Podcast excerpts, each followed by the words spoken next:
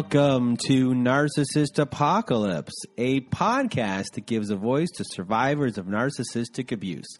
I'm Brandon Chadwick, but my friends call me Chad, and thanks for tuning into this episode. So, what is a narcissist, you may ask? Generally speaking, a narcissist is a person who has an excessive sense of how important they are. They demand and expect to be admired and praised by others and are limited in their capacity to appreciate others' perspectives. And guess what? Not all narcissists are made equal. Yes, that is true. Narcissism is a character trait that exists on a spectrum. A small amount of narcissism is healthy, and a person with an unhealthy level of narcissism may be called a narcissist. However, for the purposes of this podcast, a narcissist is a person who exhibits narcissistic traits and or a consistent pattern of maladaptive narcissistic behaviors.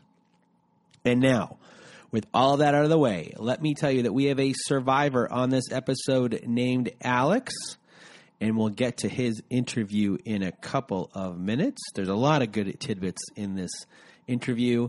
Uh, women and men will resonate with his story. But first, I just want to thank everyone in the Narcissist Apocalypse community for listening to the show and sharing your thoughts by email, Instagram, Facebook, Twitter. Our Facebook group is really hopping these days. And to all of you folks out there, I want to say a big hello because it has been rocking and rolling this week. I've been a little bit under the weather and I wasn't able to participate as much this week, but others were pretty active on there.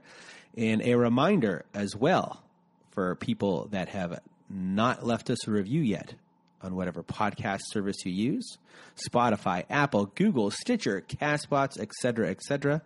Leave us a five star written review if possible. If you can't leave a written review, just leave us a five star review. It helps us out a lot with the rankings. Now, once again, I have to put a bit of a moratorium on our recordings because my vetting and recording call schedule is already booked to the end of November, as is. So, the quickest way to be part of our show is if you want to read a letter to your narcissist and be a part of our Letters to Our Narcissist compilation episode, we have a voicemail recorder on our website to record. Go to narcissistapocalypse.com. It's on the right side of the page. It's always floating around there. It's hard to miss. There's a button that says send voicemail. Press it, and away you'll go. It records up to five minutes, so you can record once, twice, three times, as many times as you need. We're accumulating these letters to have a volume two of our letters to a narcissist episode. So send those voicemails in.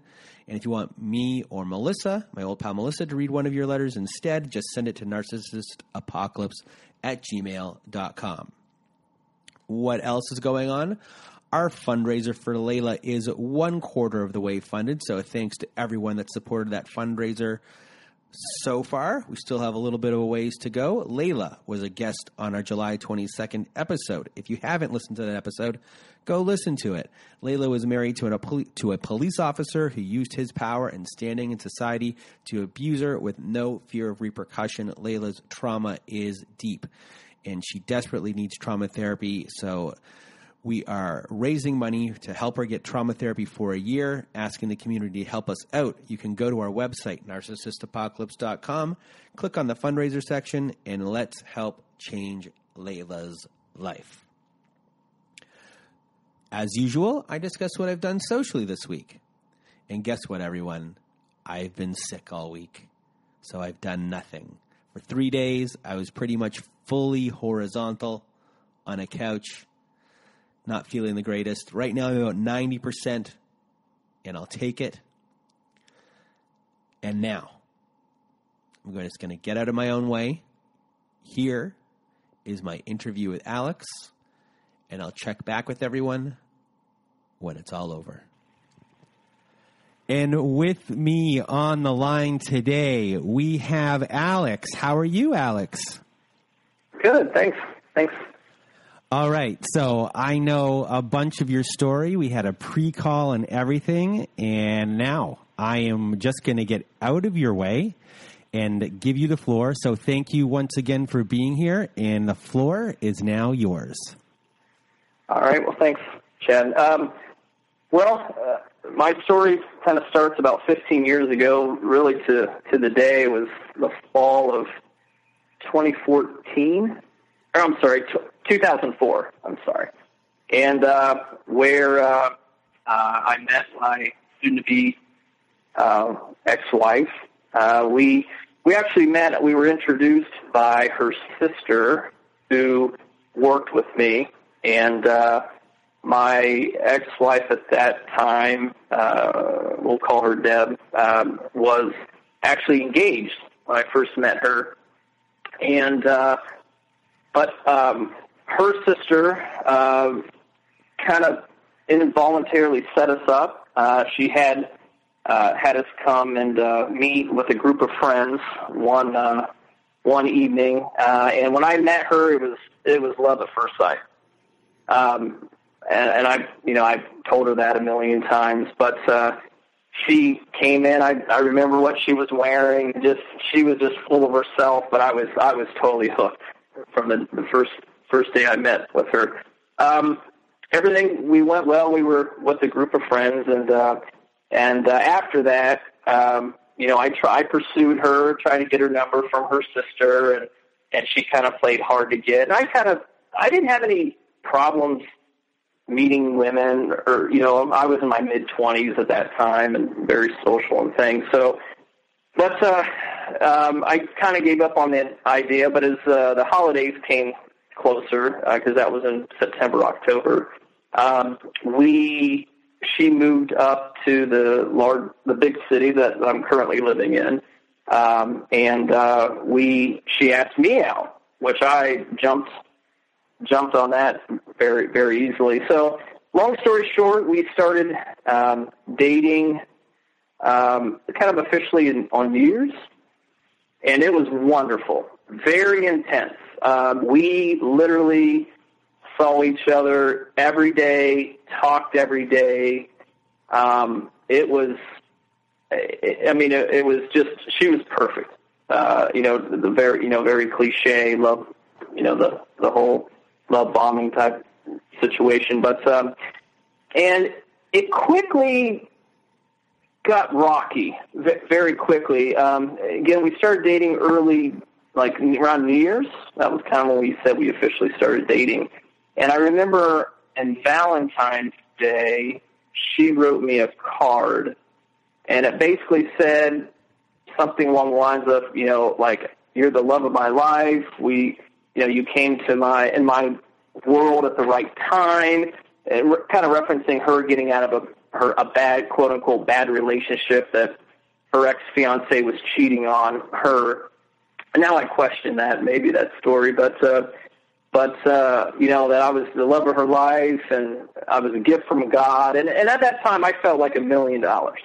I, I it, it was wonderful. She was everything that I could ever ask for. Beautiful, but yet tomboyish a little bit. Liked football and camping and outdoors, and it was just everything that I was ever wanting. So now, mind you, so mid February, everything was perfect, and literally, and a couple weeks went by, and she just ghosted me. And I was heartbroken. I just didn't understand. It was so intense relationship in a short period of time, uh, but I was hook, line, and sinker. But uh, I, she literally just, you know, we didn't use that word ghosting back then, but she literally just disappeared. Now I still worked with her sister, and so I would uh, basically, you know, hang out around their house. We were all friends and things like that, and I, I basically got her cornered, and I said, you know, it was just I didn't understand what was going on because literally two weeks before that, I was, I was a gift from God, you know, so I, I just didn't understand. And she basically said, "Well, you just you just need to mature. I, you know, we're just not compatible." And I again, I was heartbroken. I, I just how things went from a, a hundred to zero so quickly. I just didn't get it from that standpoint. So um, I backed off and still pursued her a, a little bit, and uh, we then um, got back together, and I don't know how we did. I, I just don't remember why we started dating again. Like she gave me a second chance or, or something because nothing happened. There was no, we didn't argue or fight. It literally was, you know, she just kind of tossed me. And from then on, that's where a lot of the devaluation started happening. Um, just, and it was, it was subtle, but as we progressed in our relationship, our, our dating relationship, um, that's when she would just make wise cracks or things to my family. And I remember my sister that summer, she was really concerned because she was charming and but it was like she was never impressed by me for some reason. And I, I my sister warned me. She said, "I just she just doesn't appreciate who you are. You, you know, you're genuine, and I it just this isn't something's not right. You know, with, with this whole situation." So as we uh, progress progress on, we broke up again that summer. Um, for I don't even know what reason. It, it was just on and off, on and off. But again, I was in absolute love with this person, and I, uh, I mean, I chased her from the first day we met, and that continued on through our whole marriage and our relationship. That kind of set the tone. Um, but we broke up for like a month, and we got back together, and I think the first major red flag for me was um, I, I just questioned, like, I just didn't understand why it was so difficult. Like, why is this relationship so difficult? Like, I love you, and uh, I just didn't understand. Now, just a slight backstory um, she had a really rough childhood, okay? And um, she literally moved and this is confirmed. This is not a lie. This is coming from her family and things. Her parents were divorced. They moved 15 to 20 times in her life. Um, her mom literally abandoned her when she's a teen. Her dad moved over to another family and kind of had his own family, and this left her her sisters. She has two other sisters, just to kind of fend for themselves. And that also kind of plays into it about getting giving her a get out of jail free card for bad behavior because she had a quote unquote bad childhood. And um, but someone who is a fixer and you know thought I could fix her and things, I I just gave her the benefit of the, doubt, and you know that was maybe the reason why we had such a hard time having a stable relationship. Um, it's because anything, anytime something was going well, it was sabotage. It was like just, it was almost like she couldn't have stability and love and peace in her life. It just always had to be tumult. Uh, there's always had there's always drama of, of some sort. Even though if you ask her, she would say, "I hate drama," but it was just, but it was the complete opposite of that. It was just you could never have peace, and that went on through our whole entire marriage. Uh, as we progressed in our relationship, you know, I just I didn't understand why our relationship was so hard. I mean, we, you know, you're just, you know, you're mid twenties, having a great time. I, you know, I, I love this person. Why, why is it just so difficult?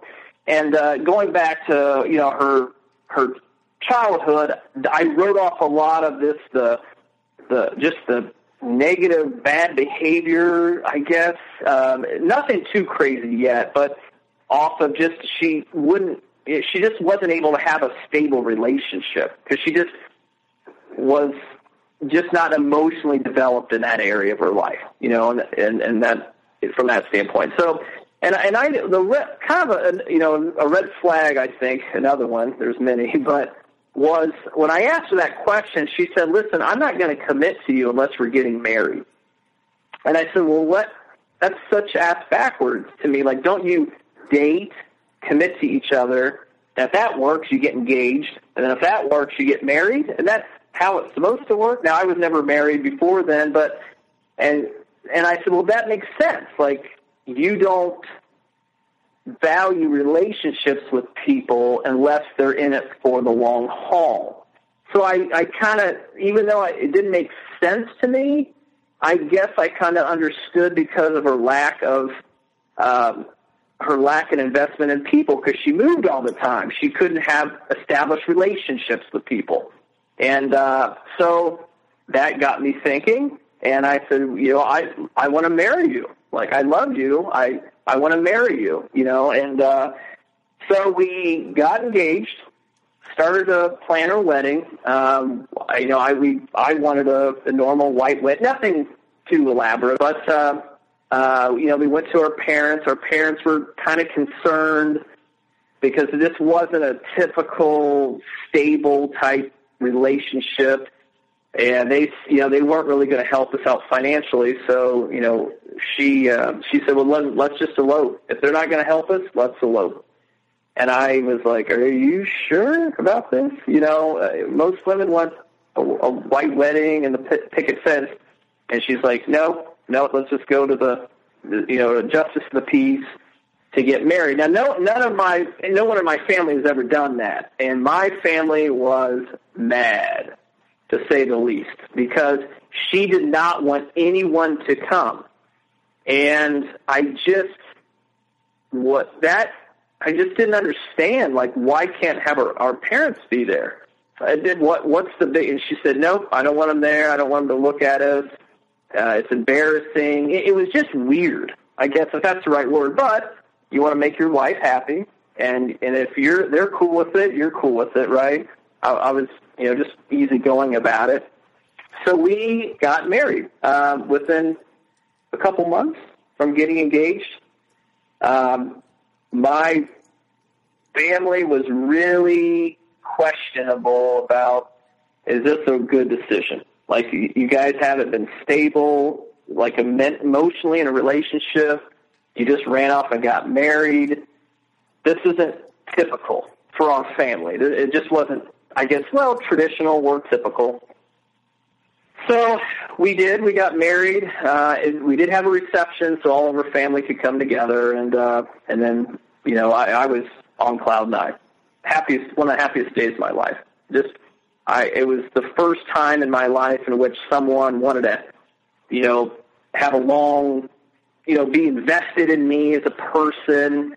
You know, it's our stuff now, and that fairy tale was so important to me um, to have a family um, because my parents were divorced and they had their own things going on, and I think that that hole that I was missing uh, was getting filled by this illusion and this this relationship, and I didn't want to give it up at all costs.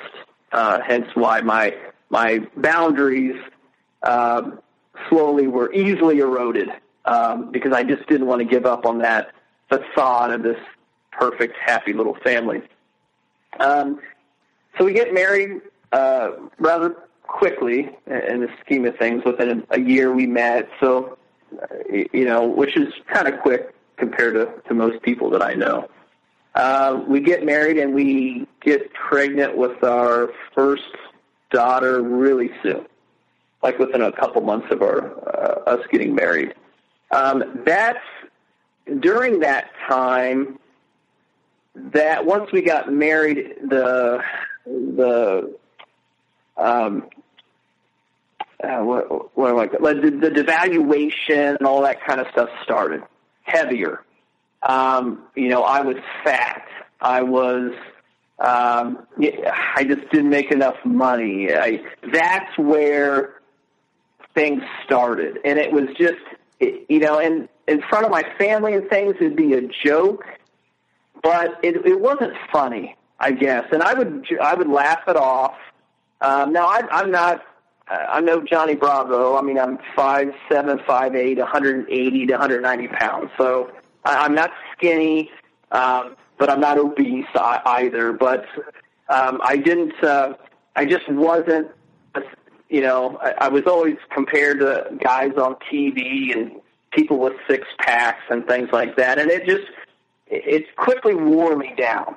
And um, so we, um, but nothing crazy yet. Just just kind of side jabs and things throughout the first year or two of our marriage.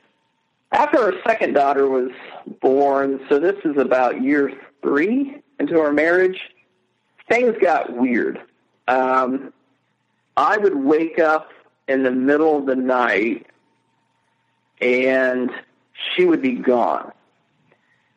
It could be a Wednesday evening or Wednesday night. I mean, just random. And I would call her cell phone and be like, "Where are you? What? Where in the heck are you at?" And she would come home. And again, this would be like at three or four in the morning. And she said, "I was at Walmart." And I'm like, "Who goes to Walmart?" And now, mind you, she's like five to a hundred pounds. Who goes to Walmart at four in the morning for hours? Like that doesn't make sense.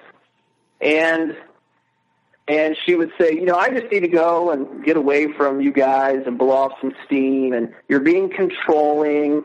And you know, and you're like, well, I, you know, being a stay-at-home mom is hard, and she was in school. I get it. I I totally understand you need to blow off steam and things, but going to Walmart, walking around for two or three hours, that's that just doesn't make sense to me. Uh, uh, to anybody, I would think. I'm not sure, but that's what she said she would do. And uh, so, what do you do? Well, you take your wife's word for it, even though you don't like it and you care about her safety. Um, you know, and I even said, well, why don't you go when I get home from work? Why don't you go and, to Walmart at seven at night instead of three in the morning? So that would happen on occasion, and you get accustomed to it because it just becomes like, well, that's she's that's just what she does. Even though people thought it was weird, like that's not normal. Did like, you, what are you? Did, did you mention that? You? Start mentioning this stuff to other people, like this type of behavior. Yeah, And what did I, I what did they say? Yeah, like like my my brothers, and they would say like they thought everyone thought it was odd for sure. You know, like that's why. Why would she do that? Like that's dangerous. Like you know, there's people who get human trafficked. You know, doing that kind of stuff in the middle of the night and and things. And it's just well, that's what she does. And you can't tell her to do anything. You can't tell her no, you can't do that because if you do, there's hell to pay. And she's not. She doesn't. She would just do it anyhow. There's.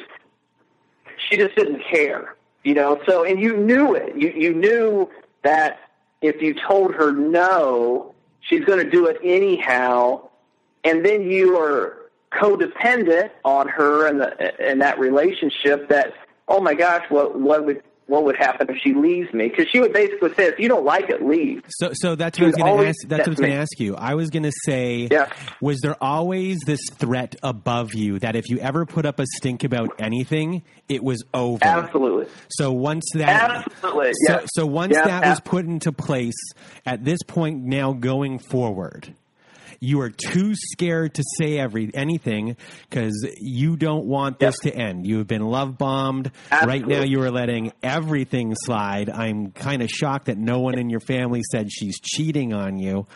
Um, as part of the thing. And you know you you know your weakness if there's a biggest weakness isn't technically her. And i think in, my- in my opinion it's probably you have a family now. You are a family man. You love the family Absolutely. unit and everything it stands for. And that is what you want to protect at all costs because you believe in this thing that you never Yeah. had. And now this person has you hook line and sinker. And she's Yeah. the one that can steal it all away Absolutely. You hit the nail on the head. okay I, I would I would jump off the uh, Empire State Building to keep my family together, and I did. I, I emotionally did as as we progress in the story. Um, so so that that was that was another red flag. I, I just didn't make sense. You know, this is like something that John Wayne Gacy, that serial killer, would do, or Ted Bundy, like he's just leaving in the middle of the night. And that's what I was feeling like, like the the the, the poor wife that the husband just leaves in the middle of the night and and then gives her some bullshit story. And that's how I was feeling, but I had no proof. And I wasn't going to divorce my wife because I just had a hunch if that makes sense. Like the story doesn't make sense. I'm not going to give up everything, you know, like you mentioned, because this doesn't make sense. I'm not divorcing my wife for that. Or leaving her, or however you want to look at it. Um, so we fast forward a little bit. A few months later, uh, another huge, huge red flag, and this, I think this would probably do most people in, but I, I didn't learn my lesson, I guess. But um, uh, my our daughter's fourth birthday party, we had a birthday party, all of our families together uh, at our home. We are uh, having a, a birthday party. We set up in the garage uh, some tables because we had you know just an overflow of people. So everyone's inside, you know, celebrating the birthday, and uh, uh, Deb was out in the garage cleaning up, and I went out to help her. And as, as I was approaching the, the the interior garage door, you know, walking towards the garage, I hear my wife and another woman yelling, dropping f bombs and cussing, and all I heard was, "Stay away from my husband." And this didn't come from my wife. This came from this other woman. And now the other woman was about our age at you know at that time, so you're you're talking maybe 30 years old or so. And I walked out. And I said, I was like, "What the hell is going?" on? Mind you, this is a four-year-old's birthday party. It, we're not like that. I, I, my family's not. This is something you'd see on Jerry Springer or something. I it just, it's not, and it's just, it just doesn't make sense. Like that's just not who we are as, as people. So I asked her, who was that? What the hell's going on out here? And now, luckily, no one inside our family heard anything that I know of that they were ever it was ever brought up. And she said, "Oh, that lady was lost, and she was being mouthy." And I, you know, told her off. And I was like, uh, "You know, mind you, we're in the middle of a birthday party, so you gotta you gotta have to park this whole argument or." You know, to a later time. Mm-hmm. Uh, obviously, it, it wasn't an appropriate time to start uh, interrogating your wife. So um, I knew it was bullshit, though. I my my gut was like, that's not what that woman said. This is bullshit. What's going on? So, um, so we obviously they had the party. Uh, everyone left. I I didn't say anything that night. Um, at that time, I was running. The ex, you know, I was doing a lot of running because again, I was very self conscious. I because my wife thought I was fat, um, so I was you know always trying to exercise and run, and you know which isn't a bad thing. I give her that credit, but it was for the wrong reasons. And as I was running through the neighborhood, I found that lady's car, and where she lived because um, I remembered what the car looked like that was parked out front of her front of her driveway. So the next day, I came home from work, and I went directly to the this person's home, knocked on the door, and a, and a woman came to the door, and I introduced myself, and I said, I I think there's we you know uh, there's an issue between you and my wife, and I heard you say something. Are you think that your husband and my wife's having an affair or something? And mind you, like I'm I'm choked up. I'm like I'm half like I barely can get the words out because it was just mind blowing to me that I'm having this conversation. Like it didn't seem real to me that I was having a, this conversation with some woman down the street. And sure enough, her husband, coincidentally, was in college in the same classes as my wife was. That's how they knew each other. And he was um, so that was the connection. They knew each other, and when my wife would go out with their friends, he was in he was part of this group. Now I didn't know that until later. So she said, "Yes, I saw texts. I, th- this is inappropriate." Um, and I said, "You know, like, do you, do you have like evidence or something?" And and she said, "You know, they they're always talking, texting, and yes, I think they're cheating on each other." So I went to my wife and I said, "What was that? What was the deal with the lady?" Now I'm armed, mm-hmm. you know, with the knowledge, so I feel more confident at this point. So I go to the I go to Deb, my wife, and I say, "Hey, what was that lady? What was it? What's what's going on? What's the story?" And she just looks right at you and say, "I nothing. I I don't know what the problem is." I said, "I know exactly what the issue is. W- tell me what's going on." And she would just look dead in your eye and just say, "I had no idea what you're talking about. What What do you think happened?" What you know, always kind of deflect and ask me questions like she's trying to figure out what I know.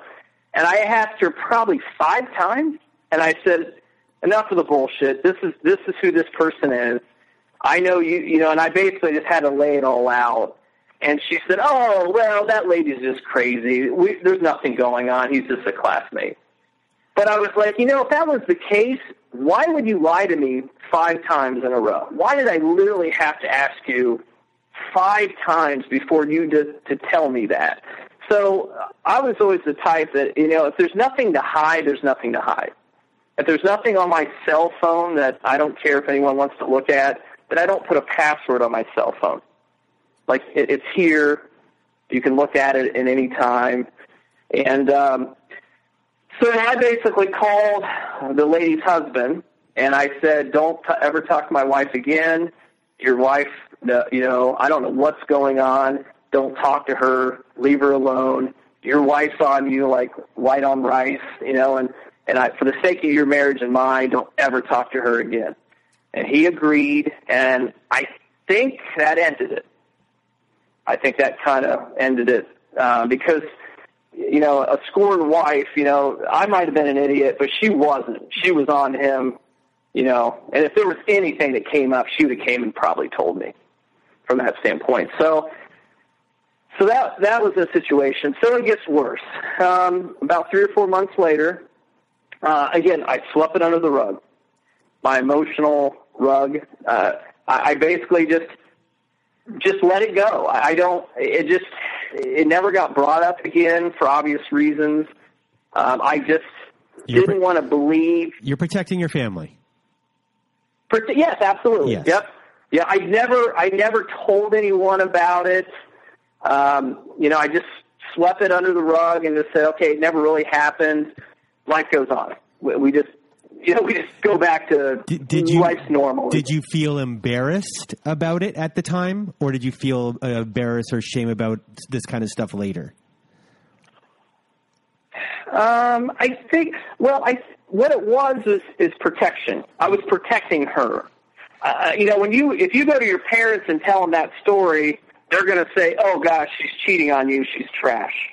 And I don't want I don't want someone to feel that about my wife, you know, because I, you know, like we're a team, you know, we're a, a team, and, and if and if you know if she's not a good person, then then our family's not a good person. I, I think I just look at it as, as we're one, you know, two people in one, or, or what have you. I don't know.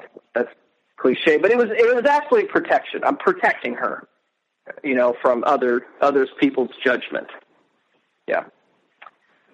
Um, uh, three or four months go by, and everything everything goes back to normal, like nothing happened.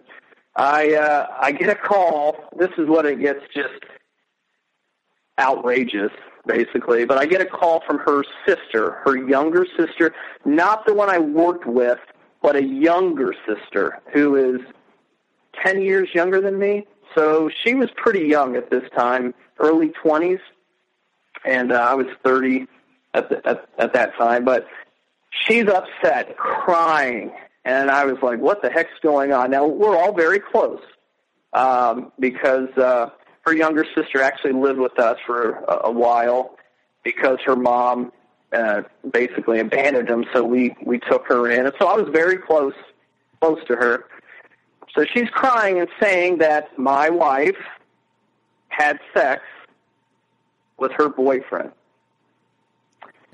And that is something Oof. you that is a, a conversation that you never think you're going to have with your sister-in-law like that is that is again like I said that is something you would see on Jerry Springer. I was about to say that is that, not. That's Jerry. That's Springer. crazy. It's Jerry Springer stuff. There you go. And th- and again, like this is I'm thinking like this is this isn't what this isn't conversations. It's almost like it's an outer body experience. Like my my relation, like there's just like I think you detach from it. It's so stupid that to cope with it, you detach yourself from reality to cope with how crazy some of this stuff is, and, and that way you don't have to acknowledge the truth. You, you know, you're not acknowledging reality, and it's just easier to, you know, to to do it that way. That was just, I think, the numbness of it all. So I I'm petrified at this point because now there's something, there's a weird trend going on. Uh, you know, you, you almost can't ignore it at this point. Well, which I thought. So um, I contacted her dad uh, because now we've got two sisters that are in odds with each other, and I told her what was go. I told him what what she was saying, and um, and I said, you know, I, I'm literally at the end of my ropes. Uh, and I don't know if this is true or not, but this is just, this is not what I'm brought up as, or, you know, this just isn't, I'm not used to something like this. This isn't, I'm not sure how to handle this if I can, emotionally and mentally. So he said, well, you know, uh, and, and he said, you know, I'm, I was concerned that, you know, she has been cheating on you. And, and I have a lot of respect for her father. I love him very, very much. Even up to today, we have an excellent relationship. He knows, he just doesn't acknowledge it, uh, uh, acknowledge the dysfunction because he's just afraid that he'll lose that relationship because they, you know, they'll cut him off mentally, and that's a whole different story. But um, so I, you know, I, so I started digging, and this time I wasn't going to let it go because this is just now it's affected multiple people of the family, and really, uh, and I know we can cuss on here on the on the show. It's fucked up. Okay, yeah. it, it, this is this is not this is not normal behavior. So, how I asked her, you know, what what happened, and and she said, I, you know, I don't know. He told me I think he was just saying it to be mean, but uh, was it was it MySpace? Is that what it was years ago? It was kind of after that was like pre Facebook, but he put it on MySpace. I think it was called MySpace. Yeah, MySpace. He put it. Okay, he put it on his MySpace. I don't remember what they were, what it was, board or what have you. That he did that. He he publicly put that on there, and that he did that. Now, I'm trying to rationalize, like, okay, maybe he's just doing it to be mean. Maybe he's crazy, and he's putting it on there to just to hurt my sister-in-law, and you know, just who knows? Because I didn't know this guy at all. I've, ne- we've I've never met him. My wife that I knew never met him. So, you know, this can't be true. There's just we've never even seen this person before. So I obviously confront her again and ask her, like, what the hell's going on? And she basically, after some prodding, uh, basically said, well, one night, you know, when we, we went out, I went back to his house with another girl and we got in a hot tub and hung out and, you know, late at night after the bar closed. And that alone was enough for me to really want to just throw in the towel. But again, I I guess it wasn't enough for me to just blow up my family over because I didn't do it. And I was like, what mother we had two kids at the time, what mother of two kids would go back to your sister's boyfriend's house and get in a hot tub with him at four in the morning and you didn't happen to like call your sister or let your sister know you did that, that doesn't make any sense to me. Like I wouldn't if I did that to my brother's girlfriend, I would like text him or call him and say, "Hey, I'm over at your whatever's house. Won't you join us?" Or, but that didn't happen. So I, it just didn't make sense at all. Uh, and the fact that you were in a hot tub at four in the morning, to me, was cheating anyhow. because I'm home with the kids. You're out partying, and I and I would never in my life put myself in that kind of a situation. I wouldn't even think about doing something like that. So, and you know what? Somehow she just smoothed it, it over, and I don't. I just swept it under the proverbial emotional rug.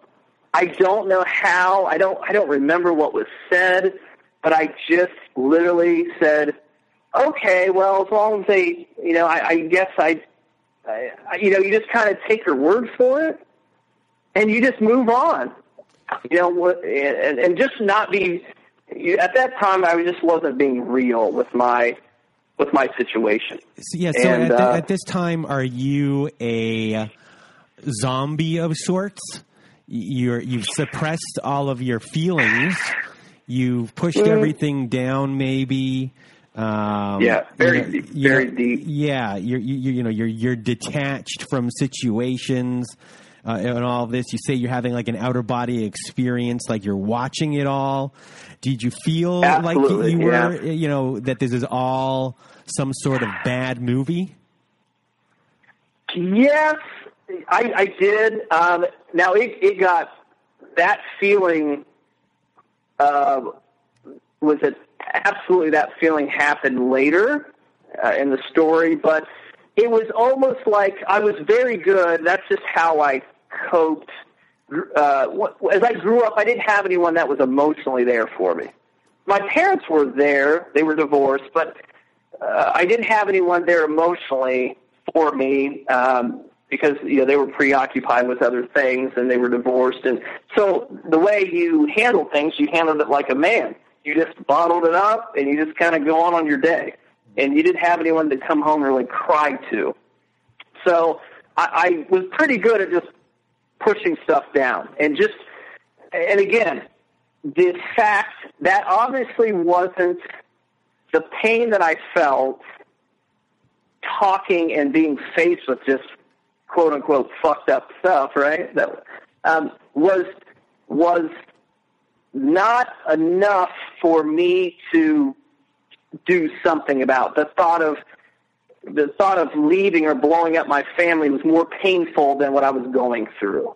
And that's how I was like measuring. And I would rather deal with this pain because the the pain that I'll experience being divorced and you know not having a a, a marriage um, that seems to me more painful. So I didn't take any action at all. Okay. And um, Fair. and uh, yep. So that that's that's how I would that's how I would weigh it out. Not I, more subconsciously. I think it just you know it wasn't. Uh, I just that's how I measured measured my emotional life. I, I think from that standpoint. So um, and that so that really put a rift in the family.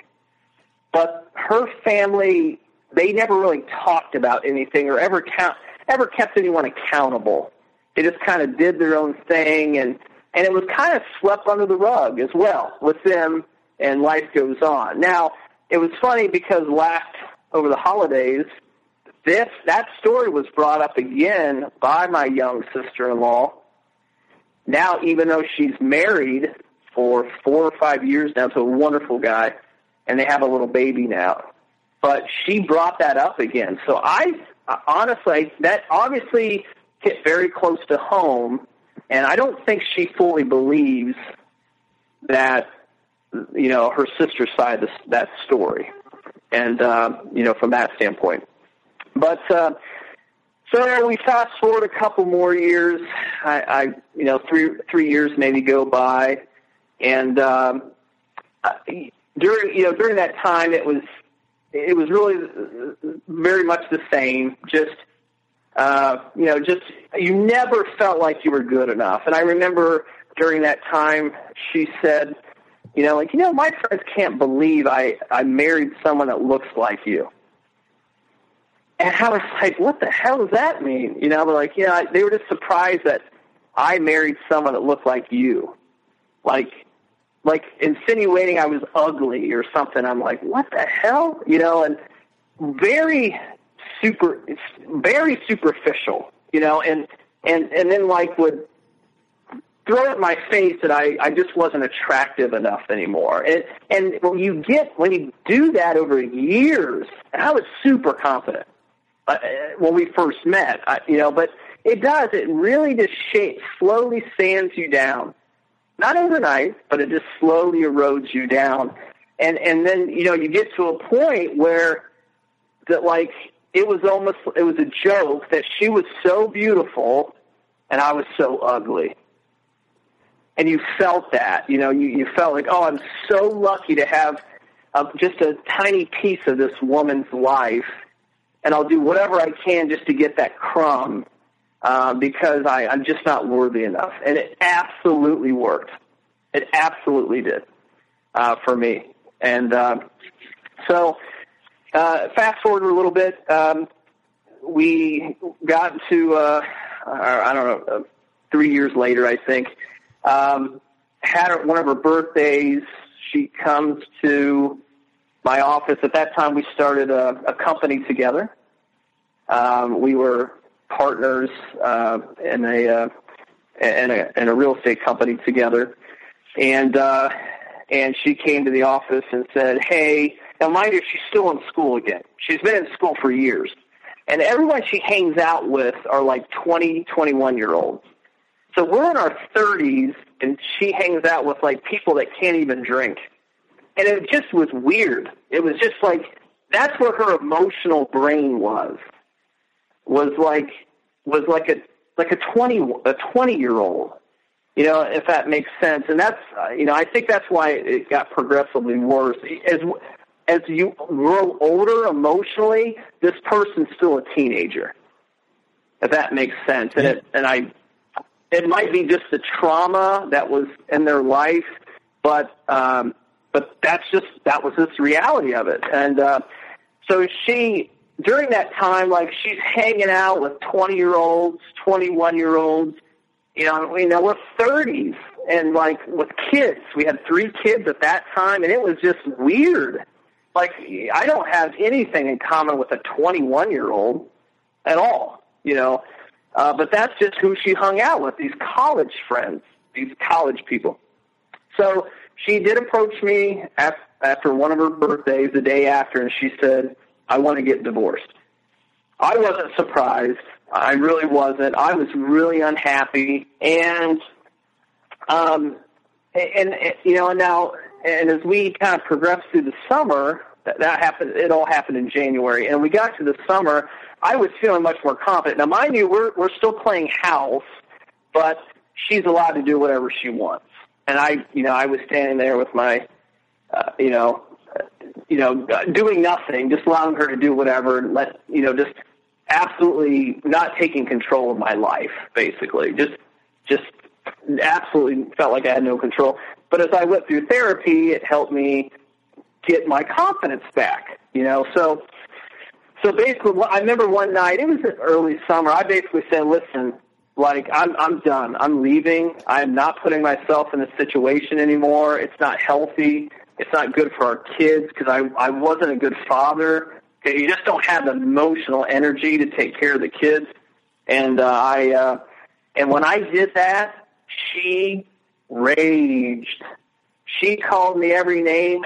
Like, I mean, even I remember she called me you're a fucking horrible father, which that's the lowest blow you can say to a man, A bad father.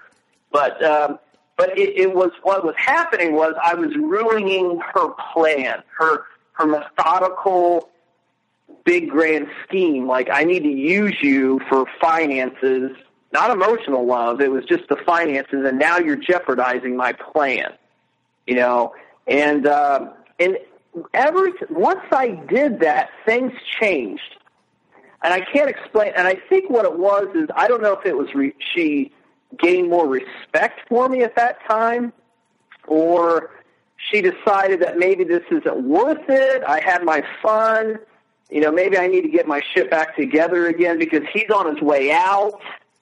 And, you know, I, I always use that love bomb. But, you know, and all of a sudden, like, things change quickly. Like, uh oh, he's leaving. I better like get my shit back together and get this relationship on track. Because you know my the big grand scheme of things is falling apart. Yeah. So I, I questioned, you know, I kind of questioned her motives now at that time, but um, so we, so I did move out. I stayed there, and you know, because it quickly got better. And I thought because she just respected me now, and she realized what she was losing, and uh, and things just got better. That's what I was thinking and maybe hoping um, from that standpoint. Um, so, and I remember it was it was just again it was just is very much controlling, even in our finances, you know. But I remember that fall, I was like I was doing something. Oh, I, I think I went to work, and when I came home, my bed that I bought myself because I didn't want to sleep on the couch anymore, right? Um, was was taken from our spare bedroom and put into our master bedroom. And I was like, what the hell? You know, now mind you, in my, in, inside I was so happy because I was like, oh, oh great, now we're going to sleep together again, you know, in the same, in the same bedroom. But then I was like, wait a minute, why does she get to dictate our relationship?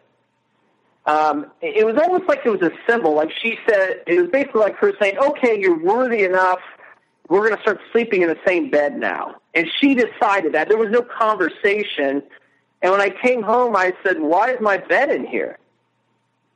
And she said, "Oh, you can start sleeping in in in the same room as me now." That was it. And then I was kind of sitting there, and she takes my wedding ring that she had and put it on my finger like she was marrying me again. Never said anything. It was just like you're you're worthy enough now to be uh, my husband again. And now again, I was very happy and excited this was go- this was happening, but it was dysfunctional, and I knew like this is not right. This is kind of fucked up. Like this control is just off. It's just off. And um, thought I was happy because oh now my family's back again, right? I got my ring on. That's a symbol of love, and and now we're going to be a family again. You know, we got over the seven, eight, nine, ten inch or whatever you call that itch. You know, in your in your marriage, mm-hmm. and this is going to work.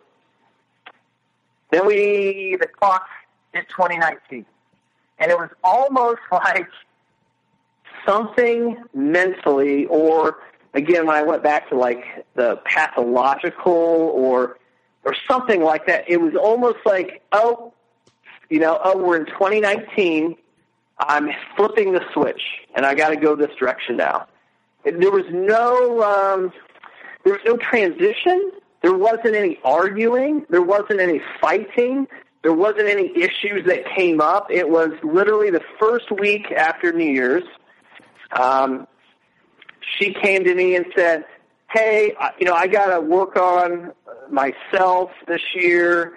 Uh, I'm just, um, you know, I just need to, um, you know, worry about, you know, having a social life and, uh, uh, you know, I want to, you know, I just want to educate myself more, and uh, I just, I'm just not going to be able to be uh, put our marriage first, or something along that lines. And I was like, what, what the hell are you talking about? Like, what, what do you mean? Like, what are you talking about? Like, put our marriage for what? What? What's going on here? Like, literally, you're coming off a high of just everything was wonderful, and and you know, all my family and we all was just so happy. And I said, "Are you wanting to get divorced?" Because um, if uh, a few years before that, that's what happened. It was like right after New Year's. It was almost like a New Year's resolution. And I was thinking in my mind, "Oh shit, here we go again." this is some sort of like um, New Year's resolution. Uh, I, I, you know, my life, and uh, I just uh, this isn't going to work out now, or something like that's what I was. You know, my insecurities were. Now, if that was fair or not, I, I'm not sure. So I said, "Well, what, what do you need? Like, I'm here to support you, like a husband would do. What do you need?" And she's like, "Well, I, you know, maybe I want to go back to school again." you know, I'm like, well, that's okay, but what do you want to do? And, you know, and I'm, I'm just like I'm just trying to help her and support her in any way. So, um, so then she literally, I mean, just a week after New Year's, again, everything was really, really good. Probably the best in our marriage uh, when it comes to like that stretch.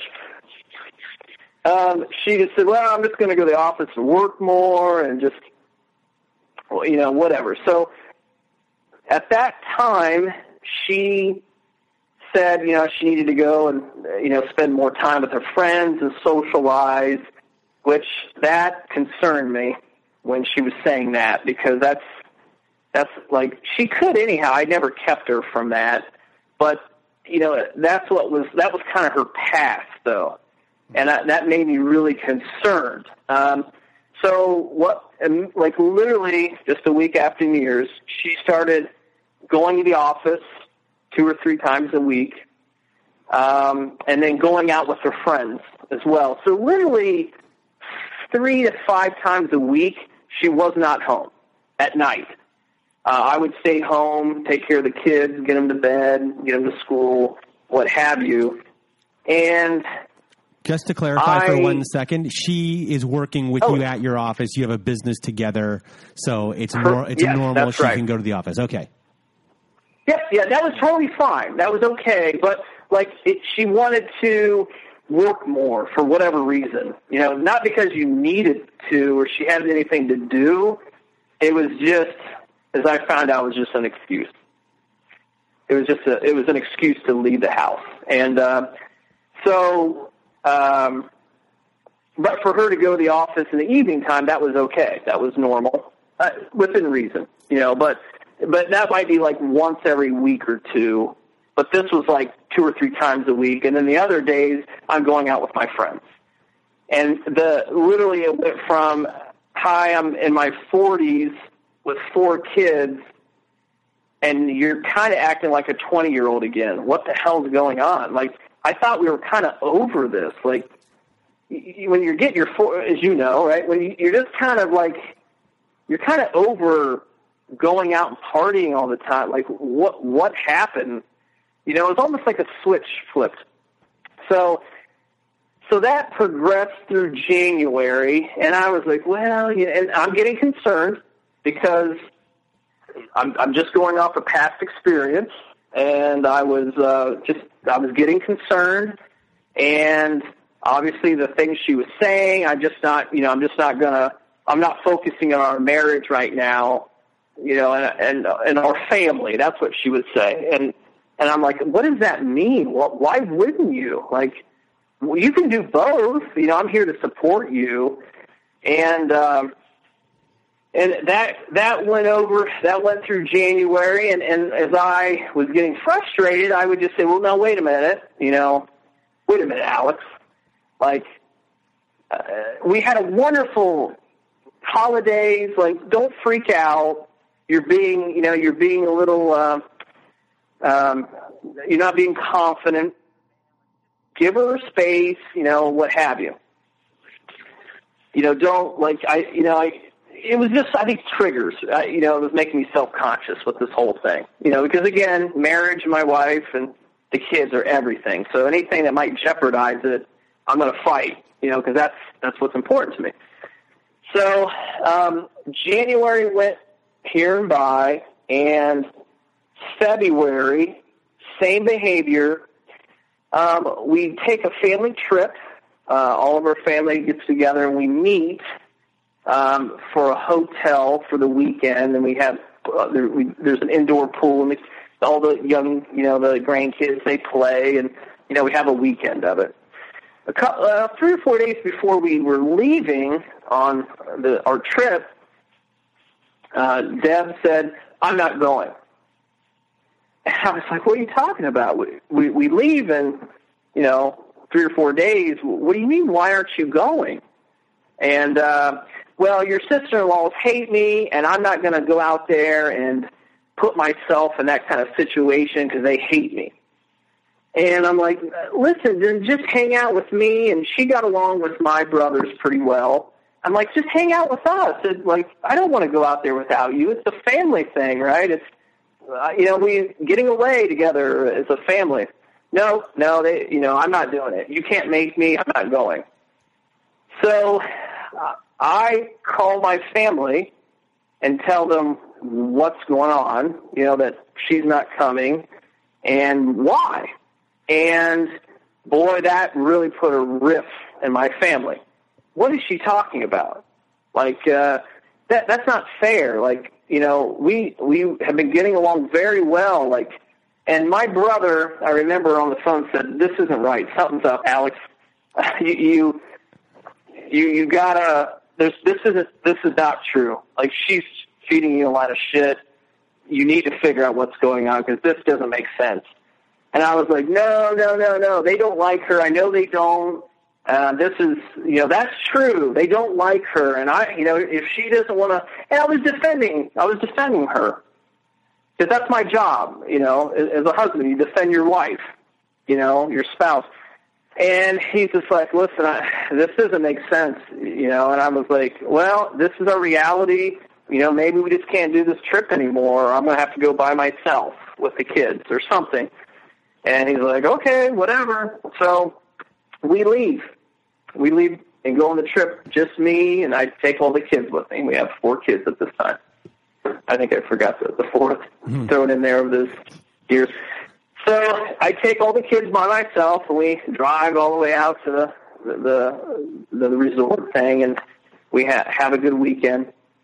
And but I just knew something's not right. You, you just you know, all the red, your, your, uh, I think the biggest advice I can give men or women, and I don't care what religion you're, you believe in or uh, what have you, but your intuition, your gut intuition, you have to follow that.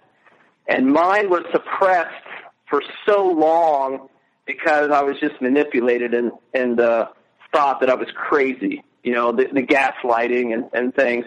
And I really, didn't follow my gut, my intuition, even though they told me, you know, uh, that things were wrong. I just ignored it. So if your gut's telling you something, just get the hell out of there. I think that's probably the one of the, the biggest advice that I can I can give. So, so when I get home uh, from the trip, a couple days went by, and it, I I started getting crazy.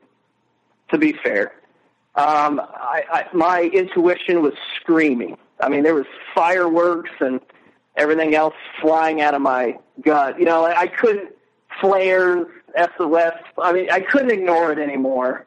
Um, you know, like there's something not right. This doesn't make sense. People, you know, don't do this. So I started like snooping around. Not proud, but I did. I, I, I just there, I, there's just something I was missing. Your gut, and, your, gut, uh, your gut told you something, and at this point, I think oh. you know, based upon the history here, as far as trust yeah. goes, you had all the right in the world to do whatever you're about to say. I don't. Yeah, I don't. I don't feel. I mean, I, I think I did say I feel embarrassed about it, but I don't. Um, I don't. What word do I want to say? I, I'm glad I did. I guess you know from that standpoint. But as I looked, as I started snooping around, I went into her closet and I found some things that were sexual related, okay, and some of it was that were geared towards men. And that those items were not something that I use. Okay? Mm-hmm. And I knew like, oh shit, I was in trouble. Like something's going on. So I call her and she comes home and I I meet her outside because the kids I couldn't hold it in. I couldn't bottle it up anymore. The kids were inside. I sat in her car and I said, "Listen, we're all grown adults, okay? Um, you know, are like are you cheating on me? You know?" And I said, "Listen, just tell me straight. We can, you know, we can do this peacefully. You know, if you just don't want to be married anymore, we can work it out." you know, just just tell, just be straight with me. And it was like, and and you know, kind of going forward, she made me feel horrible to ask that question. How dare you? How dare you think that I would do something like that to you? Like, who would ever go to their wife and ask them that? How, you know, like, what kind of a horrible husband are you? And you felt horrible having that conversation with your wife. And I believed it. I, I was like, my God, yeah, what? God, why would I? You know, like, even though I have evidence, like, it's pretty obvious evidence here. Like, you know, and I'm like, well, what is that? And she was like, oh, that was for you. You, and I was like, but they were you. And, and like, I don't know how. I, I was so weak. I, I was just such a weak person. Uh, I thought I was much stronger, but it, it, with her, somehow she talked herself out of it. Even though I knew, I knew it was bullshit. I just again. Well, well, you weren't. You weren't weak. Your your defenses were just down. Like it's uh, not. It's not being yeah, weak. Yeah, it's just absolutely. that she just knew exactly where to poke. That's that's true, and and we'll we'll get that. We'll get to a defining moment when she used that, which is I think was probably one of the most despicable parts uh, of it all. So so I, I knew that she's cheating on me. That that story is so bullshit. And she would just say, "Well, who who told you that? Who what do you? Why are you saying that? What do you know?" And I just say, "Hey, listen, I found this stuff." And like, "Oh, that was you know that was free." I'm like, "It's used. What are you talking about?" And like, "Oh no, that's not." And I somehow she got out of that conversation without me throwing her shit out the front door. I, I don't know. I, I just I don't know why but I was just so scared. I, I was just so scared at that point, and and that's where I got to. You talking about like the walking zombie? There you go. And you know, and I and I'm going to say this. I don't. I don't need any uh, sympathy or anything, but going forward in that mid February um, for the next month and a half, when everything, when I basically I was done, there was days that I didn't sleep like not even 30, 30 minutes. Like I literally, I don't know how I functioned. I don't know because she was going out more and more at that point in time. Like it was getting so um, obvious. I, you know, like I couldn't ignore it. Even a, a, a, a someone who was an idiot like me, I couldn't ignore the obvious. And this was this was something I was embarrassed to doing, but not now. is the best money I've ever spent. But the next day, I went to a private investigator, and I said, "Listen, uh, you know," and I was embarrassed. I, I remember pulling up to their office, and I parked way down, you know, down the the parking lot, and I like snuck around the building so no one would see me. Um, you know, I just it was embarrassing. You know, like my life is so tragic that I have to do this. You know, because that's not that's not what normal people in my mind like. This isn't something that people should be doing, right? And um, but I, I met with a private investigator and I said, "Hey, listen, there, there's something going wrong. I, I, you know, I need, you know, what, you know, I need you to follow her to see because she's not coming home at night." He's like, "You know, I can tell you this: when you get to a point where you have to do that, you already know the truth. And I think most people would have thrown in the towel way before this. But for some reason, it just. You needed that one. La- needed you, you needed the one last piece. You needed to see yes, it in your that, eyes. What, yes, I did, and that was, and that was the thing that put me over the hump. But yet, it was it is burned in my mind forever. Um, but I needed it. I needed that one last piece, that one last fix. I don't, I don't know what, you know, what, what I was looking for necessarily, but because I already knew the truth. I already knew what the answer was. I literally just had to see it for myself. So they, uh, they put a tracker on her car and literally the first day they follow her in the morning, um, which made it really despicable because she would say, "Well, I, I want to. I need to go to the library and do some studying or something like that." And I and she said, "Can you watch uh, watch our son and pick him up from school to cover for me because I need to like work on this stuff and study." And, and again, I'm like, "Of course, honey. I'll you know I'm willing to help out in any way I can." Literally, instead of going to the library, she goes down to some guy's house. Okay and it's like really like like it, it didn't even take them 30, 30 minutes from the day they started until you know what have you. Mm-hmm. But then I wasn't convinced. Like I still wasn't convinced. I'm thinking, well, maybe it's someone that she needs to study with, and and you know, like I just I couldn't. I still wouldn't accept it. I just wouldn't accept reality. I was just so numb and just delusional. I think you know, just I wouldn't accept reality. So, so what got you out of that? Uh, well, what happened was they they continued to follow her um, through that week, and um, the the thing that made it scary was I would have been okay. This sounds really sad, but I would have been okay if it was just the one person, eh, which turned out to be like a 20, 23 year old kid. Now we're 40, and he's a 23 year old kid. And um, what would have made it feel better would have been if it was just one, but it wasn't. Um, there was that kid, and then they followed her at night. She would go to different bars, almost like I, I don't know. It was almost like it was very pathological, like like she was head like head hunting or hunting down prey, or I don't know what how to explain it, but it was really odd. Like like she would go to like different bars and meet another guy in the same night. Like it was something that I wouldn't even do when I was 21 and single. Like she was just like had men lined up, multiple, and and going to different places to meet them. And um, so now I know. And I said, you know, just keep on following her for another week, um, you know, just so I can get hard evidence or whatever it is, because now I know it's over. Like this is I had to physically see it with my own eyes, which was the worst thing I should have done emotionally. But I had to have that was the piece I was missing. And uh, you know, again, she would lie about where she was and what she was doing, who was she was with, you know, and she would say, "I'm over here at this friend's," and and she she obviously wasn't because we we followed her the whole. Not we, I didn't.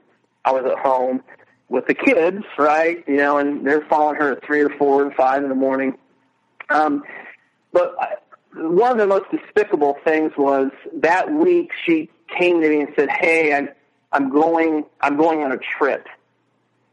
And now, mind you, she doesn't know that I know at this point in time, and that was the worst because no one knew what I knew except me and this private investigator group. And I had to fake it. I was faking it the whole time because I didn't want her to know because I was getting my ducks in a row to get the hell out of there. Does that make sense? Yeah. I was just like planning my my I don't know what I was just planning to because I knew that if I didn't have my ducks in a row, she would get me somehow, and I had to be prepared. I was prepared for my escape, if that's the right right word. Not just prepared for your escape. Um, that if you were going to be going through a divorce, that you were going to have yeah. all the evidence possible at your at, at yeah, your dispense. Because I knew how good. She, yes, right, exactly, Brandon. I mean, I knew how good she was, lying, twisting the truth. You know, you know, it, it would be so crazy. She would, she could, she might say, "Oh, that's not me. That's my my twin sister that you never met." I mean, that's how how much she would stretch the truth and lie about everything. But the the week of my birthday, she comes to me and says, "Hey, I'm going on a trip." Now, like my birthday is on a Thursday, and she comes to me on a Monday, Tuesday, and and I was like, "What the hell are you talking about? You know, you just you we just found out you have a, a fourteen thousand dollar credit card, and you want to go on a trip? No way, you're crazy." Now, mind you, I know what she's doing. I know she's cheating on me with multiple guys at this point in time. It's just scary, you know. And uh, but I'm faking it the whole time. I'm just faking it. She has no idea that I know, and honestly, I don't think she would even care, you know, you know, from that standpoint. But and she, I said, "Where are you going?" And she said, "Oh, I'm going to Puerto Rico." And I'm like, "What?" But Why? would, By with who? Oh, I'm going by myself. because, and this is where it got just just despicable. Was she said you are putting me under so much stress, and you're you know you're just stressing me out and the kids. I just have to get away for a while. And I was like, no, you're not going to Puerto Rico.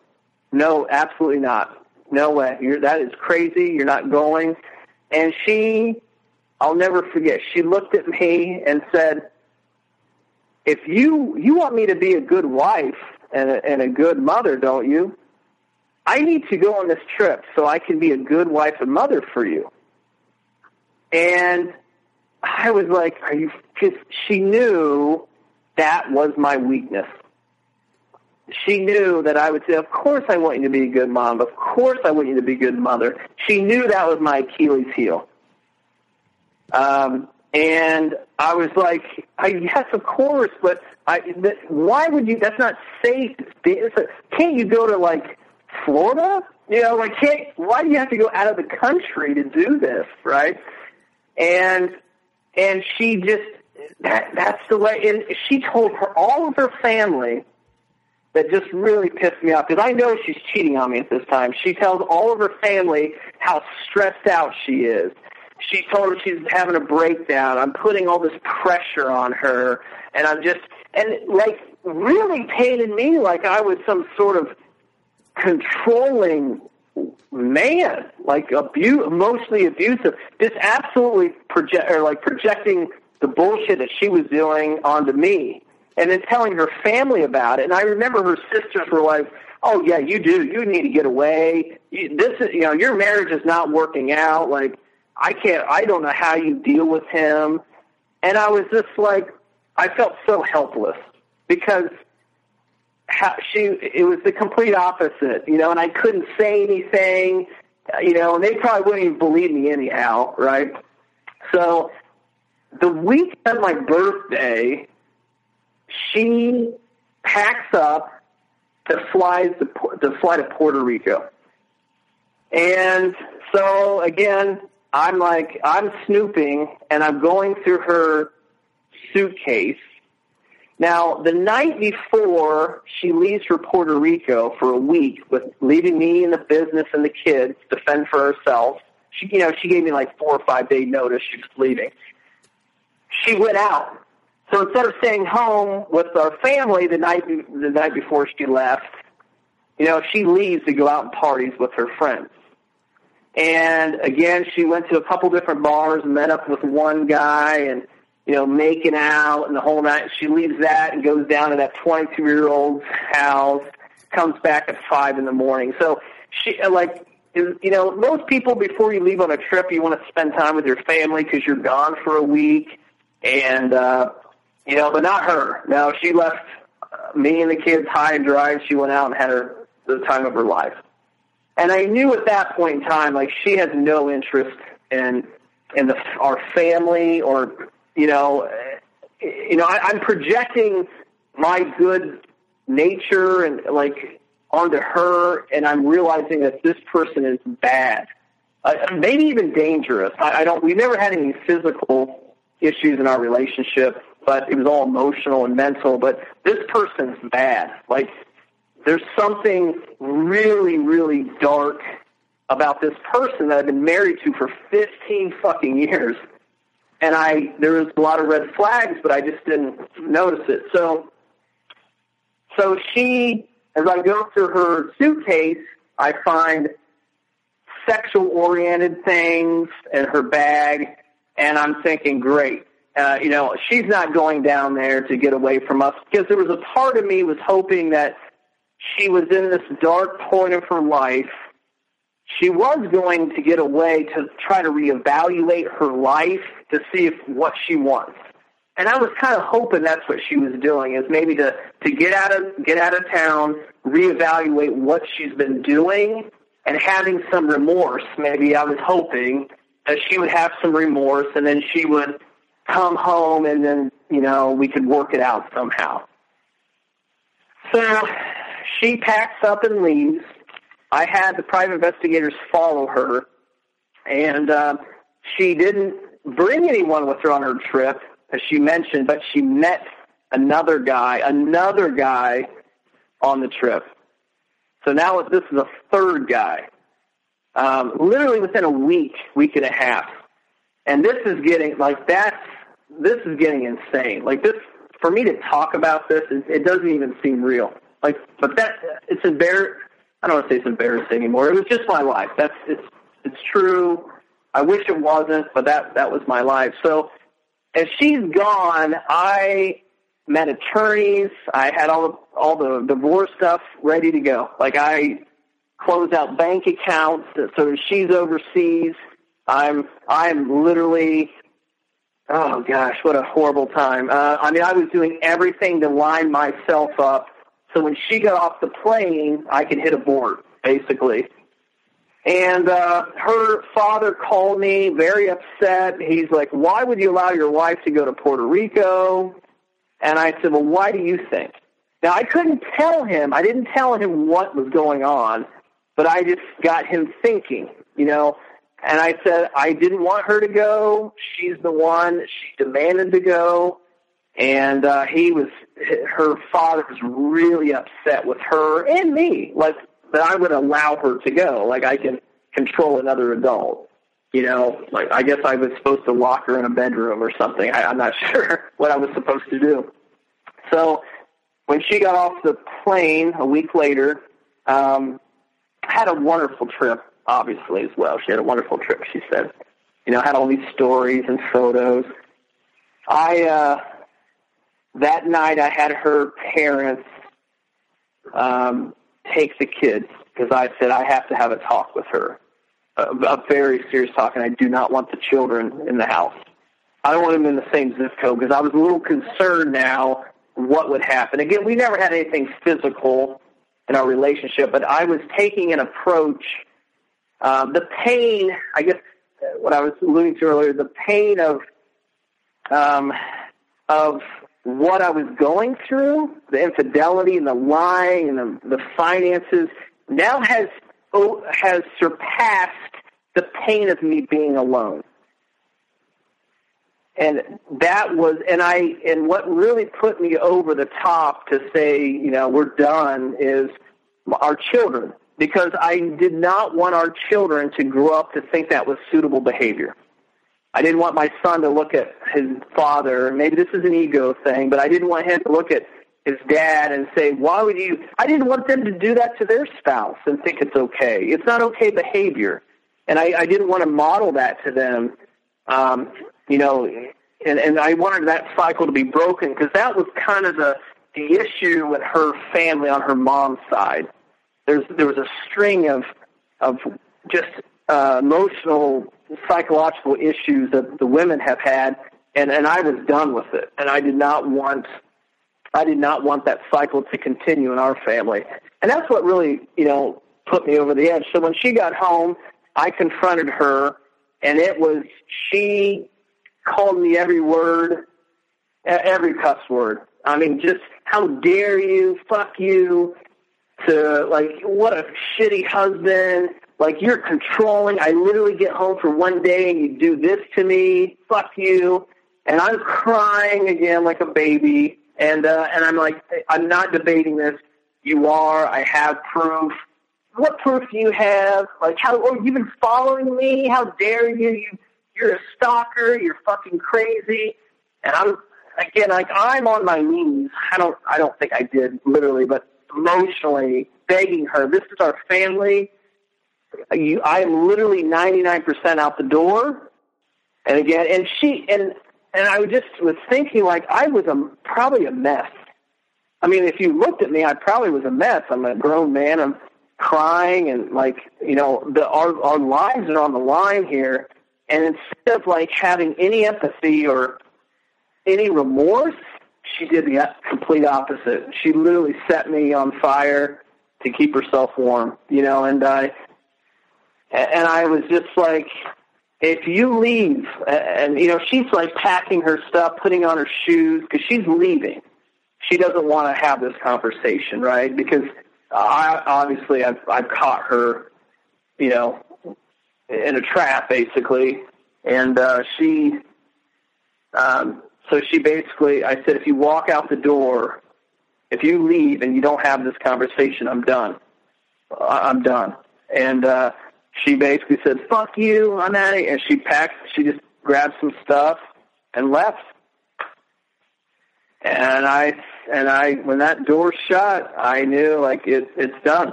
Like this this is that was D Day for me. And uh so I gathered up my belongings and I went over to my brother's house that night and I I I and at this time I was holding everything in and I didn't talk to anyone about it. And and when I went to his house, I I like he was like, "What the hell are you doing here?" You know, because now it's like nine at night, maybe.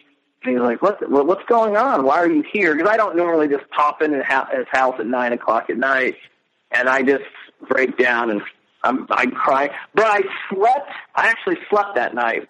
That was probably the first time I slept in about three three months. Like literally slept more than an hour or two. It was relief. And uh, I, it was a huge relief. Absolutely a huge relief. So now Yeah. that it's over, then where are you now, and uh, where are you in Yeah. your healing process? Well, um, I a few days went by, and basically we talked. Uh, I told her that you know she needs to leave. We we cannot be together um, because I you know you're not gonna because for her to be present. You know, you know. Obviously, we have four kids. We're not going no contact. But I was like, you cannot be here. You're, you got to leave. So we we've been so we've been separated. Um, I got a lot of grief because I didn't help her pack. I can tell you, uh, you know, uh, from that standpoint. But she did, she did move out, and uh, the day that she moved out was another relief. Um, so there was, you know, when you, so when she moved out and she wasn't in front of me parading around in her, you know, her underwear, you know what I'm saying? Like just act like, even though she was going out partying that whole time between the time she got moved out um, you know, she, it was just, it was horrible. I mean, she just acted like, okay, I'm single now, and she would go out, she would go out whenever she wanted. I stayed home with the kids, and she just, ev- every night she would go and spend the night. Now she was not coming home. She like, just said, okay, marriage is over, I'm gonna spend the night, and I, I, uh, and I remember she came to me during that time and, you know, was trying to like work it out. And I was like, absolutely not. You know, the night before, you're literally spending the night at some guy's house, and you come home the next day and trying to working it out, like leave. And uh, so uh, it's been several months. Um, every day gets better. It really does. I I think you when as I look over, I went to therapy, uh, and I focused not the same guy, the same guy that I was with years ago. He he moved on, but I focused on someone who was like, um, what we're going to say, really was more holistic and dealt with like uh, PTSD and and narcissistic uh, abuse. And so he got it. Like he he got it. Like it wasn't like I was trying to explain to him what was going on. Um, you know, so he's been a really good help. Um, and I think the biggest thing is is really listening to podcasts like you know uh, yours and uh, and YouTube, and to understand because it really you know I think of it like a gun, like that it gives you the ammunition to protect yourself. Because I can tell you, she if I didn't fully understand the mind fuck that you know that I went through, I would have definitely projected my good nature, even though I went with through hell with this person, my good nature onto this person, and I would underestimate what they're capable of. And I really that helped me gray rock and just keep my distance from her. Um, and I, I think I can't um, I, I can't stress that enough. You just you got to get them out of your life the best you can, so you have time to heal, to try to regroup and just heal yourself without their poison. Because everything they say, there's an agenda. There's a, you know, in my case, it was just an angle, an agenda, and a greater picture. Even though it was short term, there was always like a, there was always an agenda, and um, you got to get yourself out of the situation. You really do. uh, there's good days and bad for sure. How are your How are your kids adjusting? Well, um, uh, you know that that's okay, I guess. You know, there's mom's house, mom's house, and dad's house. Uh, it it does con- because now that's where the manipulation has kind of geared, like transitioned. Um, everything from you know the kids don't under you know they wonder why like wh- why would mom leave? And uh, you know mom said oh it's because uh, money. Dad was you know he was holding money from me. And uh, so that's why they think that all and I don't tell them any different. It those are adult conversations. It's not for children. And uh, some other things which I won't get into. Uh, but there was a situation where my identity got stolen recently, and I had to file a police report. Uh, and you know, uh, my ex told my children that what you know that I called the police on her, sat them down, and said how much of a bully I was, and. Um, and so my then my I've been very concerned about that because any any way you know and you know another example is um, anytime I would do something nice we would go somewhere just me and the kids you know.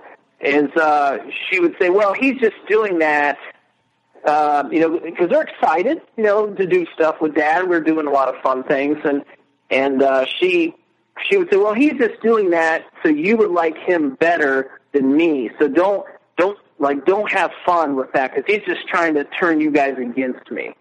So now the kids are like weird if we do something fun because they're thinking I'm plotting against their mom.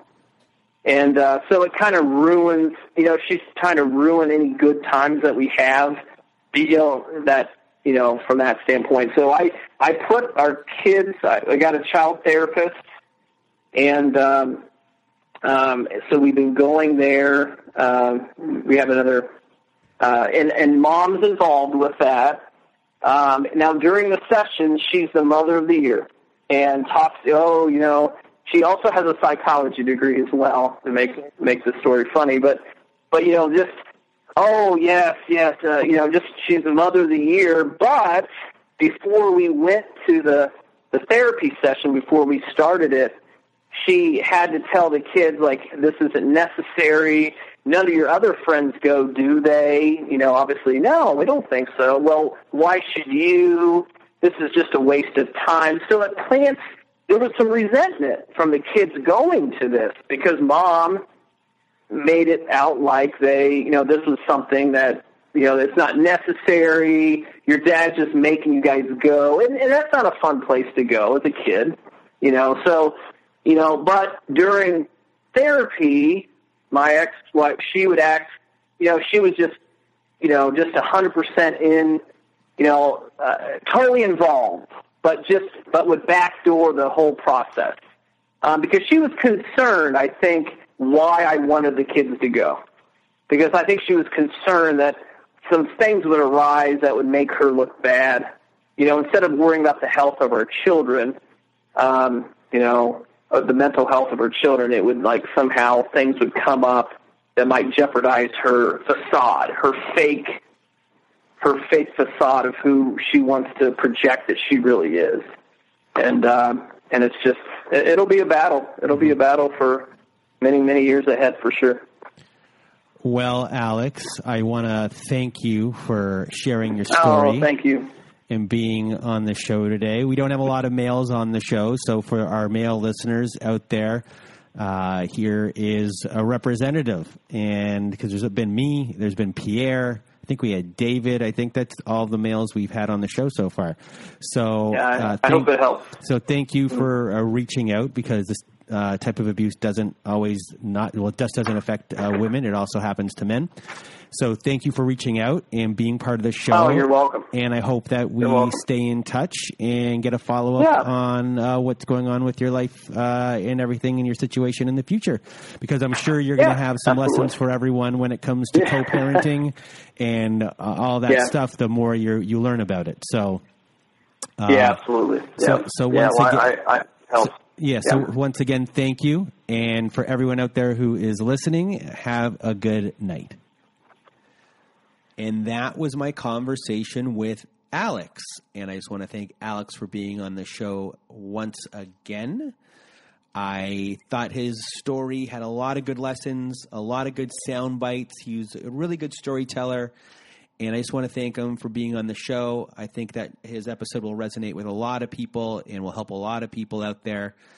And because his messages were very, very clear. So, just again, thank you, Alex, for being on the show.